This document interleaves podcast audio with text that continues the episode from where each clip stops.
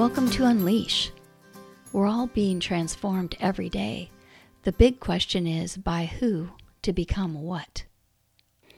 Well, as we launch into today's episode entitled Of Lies and Loss, it kind of sounds depressing, I'll admit that, but there is hope at the end, so I hope you'll stick with me. But but to get real about uh, to get real about this topic in a way that's helpful, we need to acknowledge that we live in a world that is filled with all kinds of deceptions. It's nothing new. We see it ramping up in our culture right now, but this is not just a Western culture thing, it's all cultures. And it's existed really the, the ways that people deceive is as old as man. To lie is actually so much easier many times than it is to tell the truth. So it's been said many times that no parent ever had to teach their young children to lie, they just do it. And when a person um, learns to do this well, if it's something they practice, uh, it it comes easier, and they tend to get better at it. And since the the aim of this podcast is about the unleashing a mind and heart transformation, I, I want to explore this a bit in this episode, primarily at the outcome of loss. Hopefully, that will um, open your eyes to some things that will enable you to make different choices.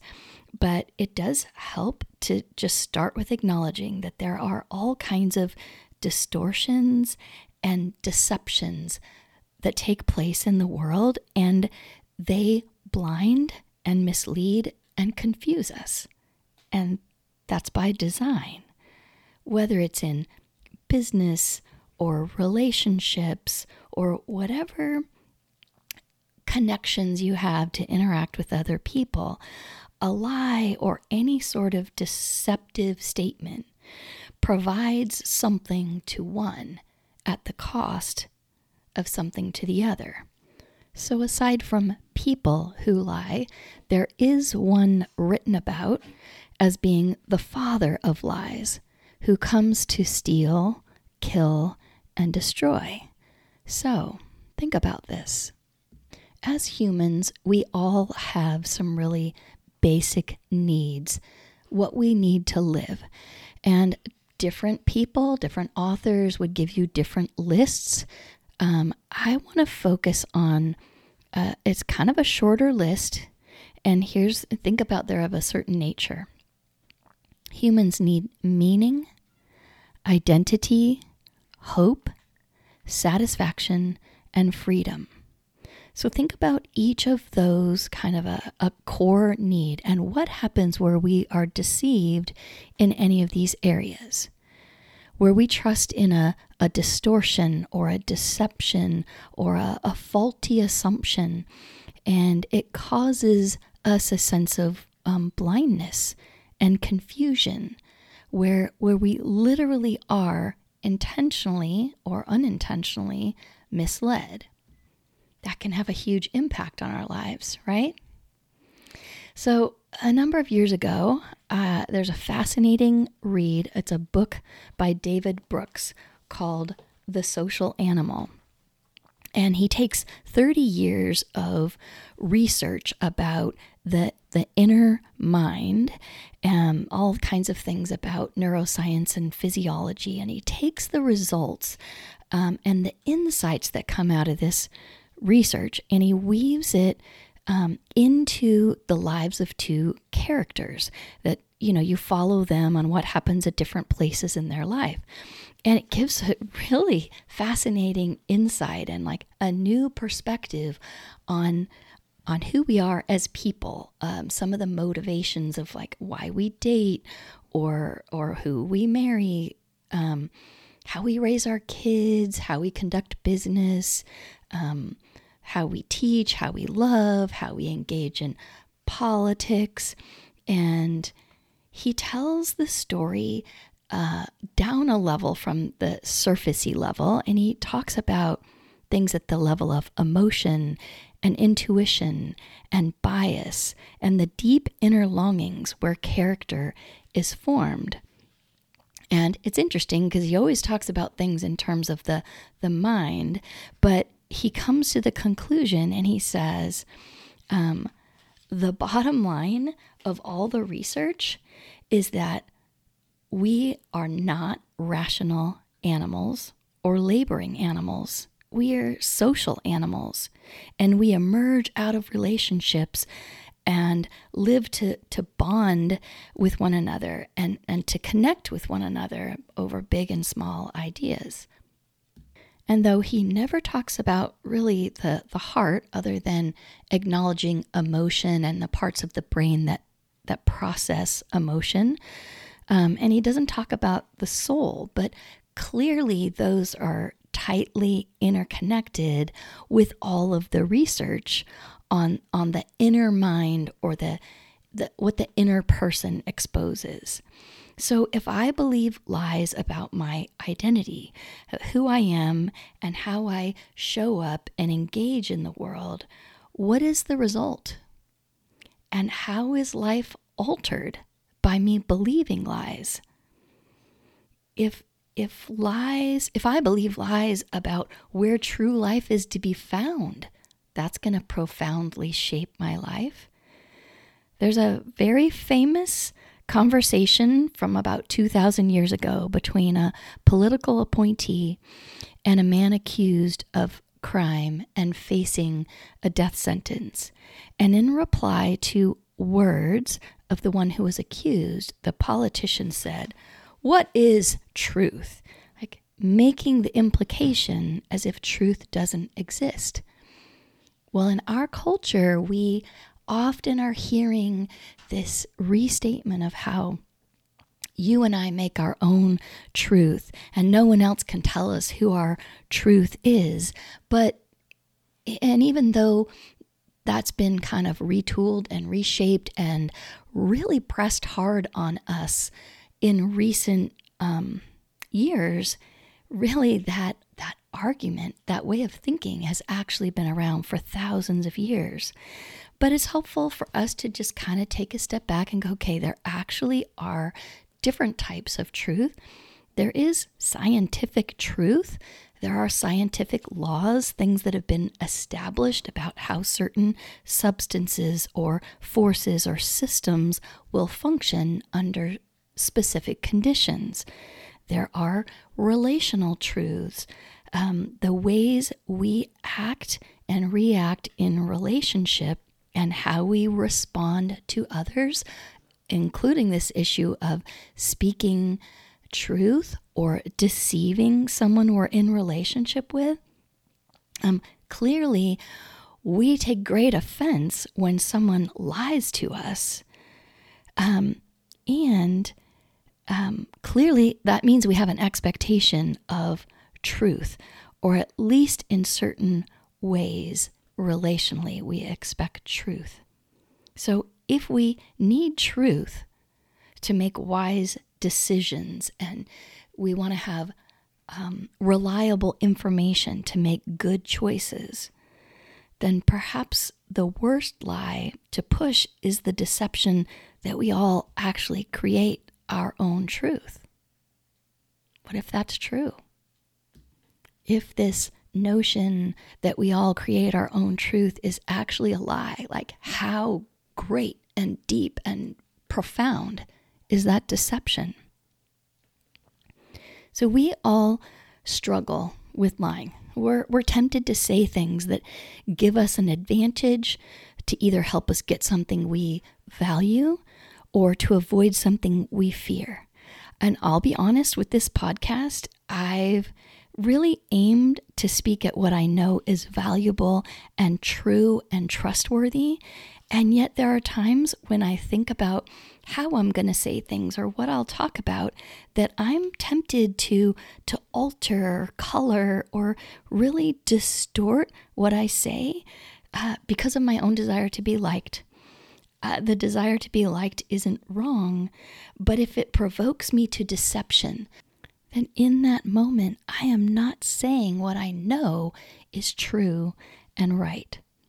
So in my desire to be thought well of, I can be tempted to change my message to try to get people to like me. So rather than tra- staying true to my purpose and my conviction and the identity I hope to be living out in an honest way, which is to speak truth that uproots lies which deceive and mislead. So think about the times in life where you're trying to make choices you have decisions before you, um, and we face many of them every single day. But where you and I are trying to make decisions, but we are believing distortions or deceptions or lies, lies, then we're going to make decisions based on something that's false. And when I look back on the many seasons and decades of my life, I can I can trace uh, so much suffering to where lies that I believed led me to make just foolish or dangerous or disastrous decisions. I've lived a long life and I've made a lot of messes and just foolhardy steps in relationships, in in business, um, in all kinds of areas of life. And my point isn't to say, oh, my life sucks. And, um, but really it's to show the correlation between um, trusting in what is false and suffering loss. We, we make a myriad of decisions every day. Many of them are very small, some are big, but they all accumulate to really shape a life and they shape who we are in the inner person right they shape the soul in the the inner hidden parts of our minds and our hearts and our motivations and desires we've acknowledged that we have a soul an inner person and it's being shaped and so it's helpful to consider in what ways am I being shaped by something that is intended to deceive. Again, I'm not sharing things because in a way that says I've totally arrived. I'm just trying to be real about the ways that about things that have been really helpful to me. So it has been helpful to me to consider just how pervasive lies are in our culture and how powerfully we can be shaped by them. So when I think back and reflect about how many things I've trusted in, and sometimes for a really long time, that turned out to be not true. Things that caused me to suffer physically with health issues, and lies that caused relational conflicts. Um, things that resulted in a lot of really deep emotional pain, identity confusion. It's like, okay, why why were people putting those lies and deceptions out there? Why were they expressed? I mean, we can assume um, or make a presumption that it benefited someone, a group, a person, somehow.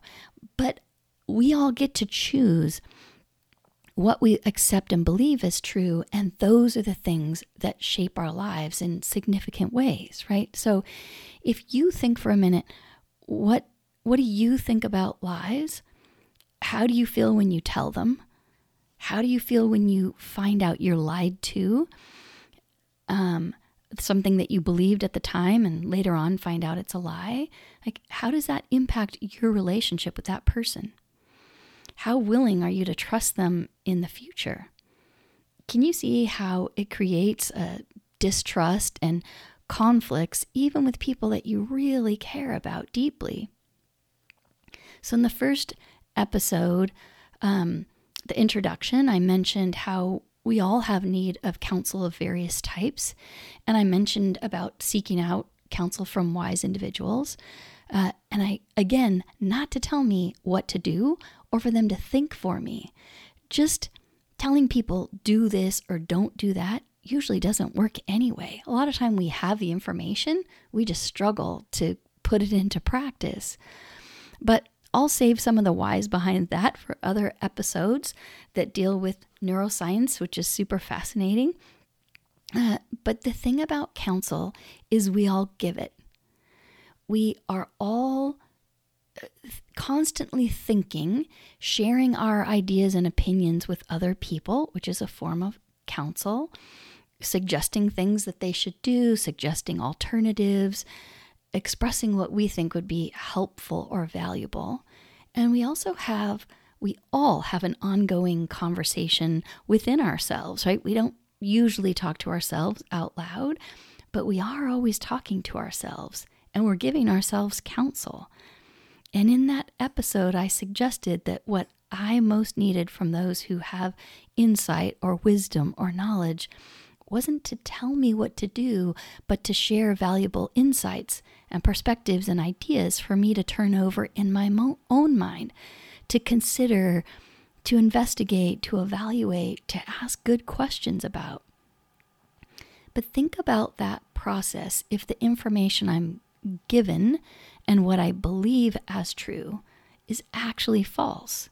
The source could be a variety of things, and the error can be from a variety of means. It might be faulty information, false assumptions, uh, misunderstandings, misperceptions. So, whether it's intentional or unintentional, where we hold to lies does create suffering and loss. Think in a simple way when you were driving somewhere and you had wrong directions. Maybe you got lost, maybe you showed up late, maybe you were with somebody and you got into a fight about where you were supposed to, which turn was the right one to make. In most instances, those don't turn out to be a big deal, though they can be super stressful in the moment. But think about where we're believing lies about big matters, where it really shifts who we become and, and choices that we make, significant choices we make in life. So when it shifts our identity, when it creates suspicions or divisions uh, of like different kinds of suffering, the implication for lies can actually be massive. So think about, um, just consider for a minute the impact on our minds and when the things that you and I remember and continually think on have great power in our lives, it's those thinking patterns and emotional responses that we repeat and rehearse and turn over and over that become wired, literally hardwired into our brains and into our hearts. And again, there's tons of science and neuroscience we could look at, but that's really not where we're going for today anyway. Though I do hope in the future um, that we could talk about those things in a way that's helpful. But if if you were to remember and continually hearse in your mind about a specific issue um, that has you maybe really musing on and thinking a lot about bitterness and sorrow maybe it was an argument you had with someone or some sort of um, loss or disappointment or a fear of the future. Maybe it's uh, entertaining all these uncertainties about the future and, and what ifs. And when we do this, what's the result? I mean, what happens in our lives when we keep repeating these kinds of thinking patterns? Well, we literally hardwire not just the ways of thinking, but the physiology that's connected to those thinking patterns, right? Where we have a way of thinking habitually that fires the hormones of stress. It impacts our mood, our energy, our emotion. I mean, it affects how much we engage with people around us and in the ways that we choose to engage, and just how we handle normal life circumstances. So here's my question to you. We know that life has lots of different seasons, hills and valleys, joys and sorrows. And so, in those different seasons of life, Who do you trust to speak truth to you? To encourage you with what is true rather than feeding something that's not? Where, where do you tend to turn for counsel and wisdom? And where you have been turning, have you found their counsel to be helpful and accurate and wise? Often, when we are struggling, we tend to turn to our peers. And if they are people that are struggling the way we are, maybe with the same things, they may not have an, any answers any more than we do. They may get what we're struggling with, and we cannot feel alone when we communicate with them, but they can't necessarily help us map the way forward well. Sometimes we turn to social media sources, maybe celebrities or influencers. And so when you get past the curated versions that these people post, do you see that many of them are struggling?